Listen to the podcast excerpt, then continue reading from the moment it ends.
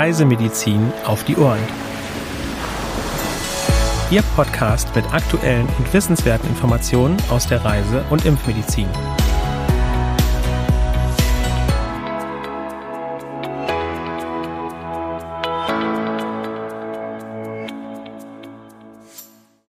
Herzlich willkommen zum Podcast Reisemedizin auf die Ohren, heute am Mittwoch, dem 21. Juni 2023. Durch die heutige Folge begleiten Sie wieder meine Kollegin Dr. Sandra Wittek und ich, Helena Schmidt. Ja, herzlich willkommen auch von mir, liebe Zuhörerinnen und Zuhörer. Schön, dass Sie wieder mit dabei sind. Dann äh, legen wir direkt mit den aktuellen Meldungen los, würde ich sagen. Ähm, worüber berichten wir da heute, Helena? Wir haben heute nur Meldungen zu mückenübertragenen Erkrankungen, ähm, nämlich eine zu Gelbfieber und drei zu Denguefieber. Wir starten zuerst mit der Gelbfiebermeldung. Die kommt aus Bolivien in Südamerika. In diesem Jahr wurden drei Infektionen gemeldet, eine im Departement Beni und zwei im Departement Santa Cruz. Für Reisen in das Tiefland östlich der Anden mit den Departements Pando, Beni, Santa Cruz sowie den tiefer gelegenen bzw. subtropischen Teilen von La Paz, Chochamba, Chuquisaca und Tarija wird eine Impfung dringend empfohlen. Ja, dann mache ich weiter mit der ersten Dengue-Meldung. Dazu bleiben wir in Südamerika, äh, gehen aber ein bisschen weiter nach Norden und schauen nach Venezuela. Hier haben sich die Dengue-Fallzahlen mit ca. 5000 Erkrankungen seit Beginn dieses Jahres im Vergleich zum Vorjahr etwa verdreifacht. Acht Menschen sind verstorben. Im letzten Jahr wurden etwa 11.000 Erkrankungen gemeldet und 18 Menschen sind verstorben.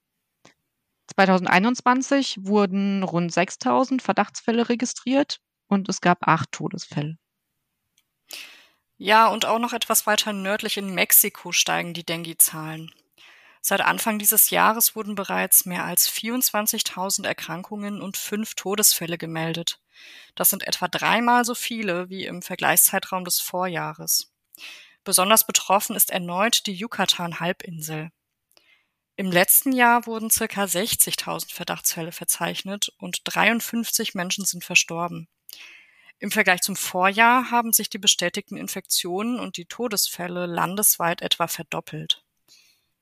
Und unsere letzte Dengue-Meldung stammt aus Südasien, nämlich aus Nepal. Seit Beginn dieses Jahres wurden 600 Infektionen gemeldet. Betroffen sind zwei Distrikte in der Provinz Lumbini im Terai sowie drei Distrikte in der Provinz Bagmati im Kathmandu-Tal. 2022 sind circa 55.000 Menschen erkrankt und 88 verstorben. Betroffen waren neben dem Kathmandu-Tal auch erneut Distrikte im Hochgebirge. Die meisten Infektionen wurden im September registriert. Dengue wurde in Nepal erstmals 2004 bestätigt. In den Folgejahren wurden ausschließlich kleinere Ausbrüche im Süden des Landes beobachtet. Der bisher größte Ausbruch mit circa 18.000 Infektionen und sechs Todesfällen wurde 2019 registriert. Beachten Sie zum Schutz vor einer Dengue-Infektion eine gute Mückenstichprophylaxe. Dabei ist zu beachten, dass die übertragenden Mücken vorwiegend tagaktiv sind. Seit Februar dieses Jahres kann man sich auch gegen Denguefieber impfen lassen. Weitere aktuelle Meldungen finden Sie unter www.cam.de slash aktuell. Und wir machen nun weiter mit einer neuen CRM-Pressemeldung von Mitte Juni. Passend zu den aktuellen Meldungen geht es auch hier um Denguefieber. Wir stellen Ihnen die Pressemeldung nun vor. Es gibt schon lange Anstrengungen, beispielsweise von der Internationalen Gesellschaft für vernachlässigte Tropenkrankheiten, einen Welt-Dengue-Tag zu etablieren, um das Bewusstsein für Denguefieber zu schärfen und Maßnahmen zur Bekämpfung dieser Krankheit zu fördern. Dengue ist weltweit die am schnellsten wachsende durch Vektoren übertragene Infektion. Seit Dezember 2022 gibt es einen neuen Impfstoff, der in der Europäischen Union zugelassen ist.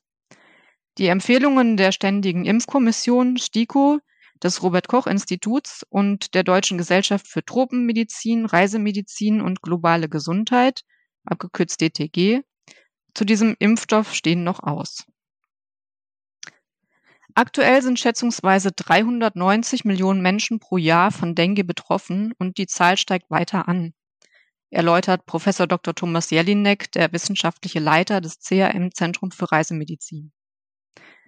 In den letzten 40 Jahren hat sich die Inzidenz von Denguefieber um das 30-fache erhöht. Die Krankheit ist derzeit in mehr als 128 Ländern endemisch, insbesondere in den Tropen und Subtropen. Asien ist mit 70 Prozent aller Fälle am stärksten betroffen, gefolgt von Mittel- und Südamerika sowie Afrika.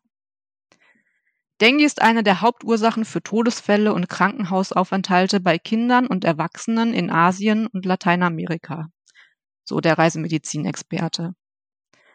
Der Anstieg von Denguefieber stellt somit eine erhebliche Bedrohung für die öffentliche Gesundheit dar und gefährdet das Wohlergehen und die sozioökonomische Entwicklung vieler Länder weltweit. Ein Weltdengue-Tag könnte das Bewusstsein für Dengue schärfen und Maßnahmen zur Bekämpfung der Krankheit anregen. Klimamodelle sagen voraus, dass der Klimawandel und die Urbanisierung die Verbreitung von Dengue beeinflussen werden. Die Anzahl der Dengue-Fälle in Teilen der USA, Chinas und Japans wird demnach zunehmen. Aufgrund günstigerer Temperaturen und vermehrter Niederschläge werden auch in der Sahelzone neue endemische Gebiete entstehen. In einigen Gebieten Ostafrikas und Indiens, wo es heißer und trockener wird, wird das Denguefieber voraussichtlich zurückgehen. Die Auswirkungen dieser sich ausbreitenden Pandemie werden im Westen weitgehend ignoriert. Wir benötigen weltweite Anstrengungen zur Eindämmung, betont Professor Jelinek. In Europa wurden zwischen 2015 und 2019 insgesamt 11.478 Dengue-Fälle bei Reisenden aus 110 Herkunftsländern gemeldet. Allein im Jahr 2019 wurden 4.363 Fälle registriert. 71 Prozent der Betroffenen haben sich in Asien, insbesondere in Südostasien, mit Dengue infiziert. 18 Prozent in der Karibik, Süd- und Mittelamerika, 8 Prozent in Afrika und 3 Prozent in Ozeanien. Im Durchschnitt gab es 2,8 Dengue-Fälle pro 100.000 Reisende, wobei die Anzahl der Rückkehrer aus Asien höher und die Zahlen aus beliebten Urlaubsländern wie Thailand oder Indonesien besonders hoch waren. Die steigenden Fallzahlen auch bei Reisenden, die nach Deutschland zurückkehren und sich in Ländern mit hoher Infektionshäufigkeit infizieren, spiegeln den zunehmenden Trend von Denguefieber wider, erläutert Professor Jelinek. Im Jahr 2019 wurden mehr als ein Drittel aller Dengue-Fälle unter Europarückkehrern in Deutschland gemeldet. Nach frustrierenden Erfahrungen mit frühen Impfstoffen gegen Denguefieber wurde mit der Zulassung von TAC 003 bzw. Qdenga einem abgeschwächten Impfstoff, der eine zufriedenstellende Wirksamkeit und eine sehr gute Sicherheitsbilanz aufweist, ein wichtiger Durchbruch erzielt, sagt Professor Jelinek. Er habe das Potenzial, die reisemedizinische Praxis zu verändern, indem er einen effektiven Schutz vor Denguefieber biete. Darüber hinaus könnte er die Bekämpfung von Dengue in endemischen Gebieten entscheidend verbessern. Die Empfehlungen der Ständigen Impfkommission des Robert Koch Instituts und der Deutschen Gesellschaft für Tropenmedizin, Reisemedizin und globale Gesundheit zum neuen Impfstoff werden noch erwartet. Die zunehmenden Fallzahlen und die Bedrohung durch Dengue erfordern eine verstärkte Aufmerksamkeit und Zusammenarbeit im Kampf gegen diese Krankheit, sowohl in Deutschland als auch weltweit, fasst der Experte zusammen. Ja, das war es mit der heutigen CRM-Pressemeldung, die Sie gerne auch noch einmal unter www.crm.de slash Presse nachlesen können. Dort finden Sie auch noch weitere Pressemeldungen des CRM.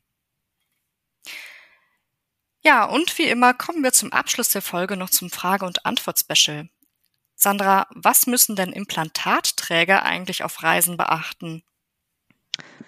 Implantatträger müssen sich in ihrer Reiselust in der Regel nicht einschränken, solange die Grunderkrankung das Reisen zulässt.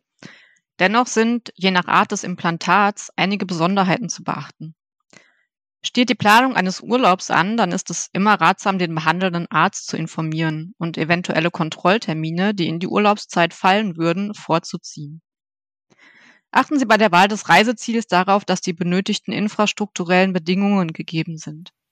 Dies ist vor allem für Portträger wichtig.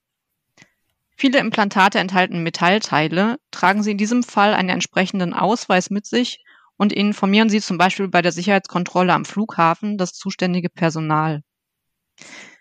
Bei infektionsanfälligen Implantaten sollten Antibiotika mitgenommen werden. Je nach Bedrohlichkeit eines Funktionsverlustes sollte außerdem geklärt werden, ob und wenn ja, wo am Zielort die Möglichkeit zur Funktionskontrolle und einer eventuellen Funktionswiederherstellung besteht. Da Krankenhausaufenthalte nicht auszuschließen sind, ist neben dem allgemeinen Impfschutz eine Hepatitis B-Impfung angeraten. Sport ist in der Regel nicht kontraindiziert. Bei Heparinbedarf sind die Lagerung, der Transport und eventuelle Beschaffungsmöglichkeiten am Zielort vor Antritt der Reise zu klären. Ja, vielen Dank für die Aufklärung, Sandra. Liebe Zuhörerinnen und Zuhörer, damit sind wir am Ende der heutigen Folge angelangt und möchten uns herzlich bedanken, dass Sie auch heute wieder mit dabei waren. Abonnieren Sie gerne auch unseren Newsletter CRM Spot, um auch per E-Mail über aktuelle Meldungen und Themen informiert zu werden. Zur Anmeldung gelangen Sie unter www.crm.de/newsletter. Für Anregungen und oder Fragen senden Sie uns gerne eine E-Mail an info@crm.de. Ja, dann möchte auch ich mich von Ihnen verabschieden. Schön, dass Sie bis zum Ende dran geblieben sind. Bis zum nächsten Mal. Haben Sie eine gute Woche und bleiben Sie gesund.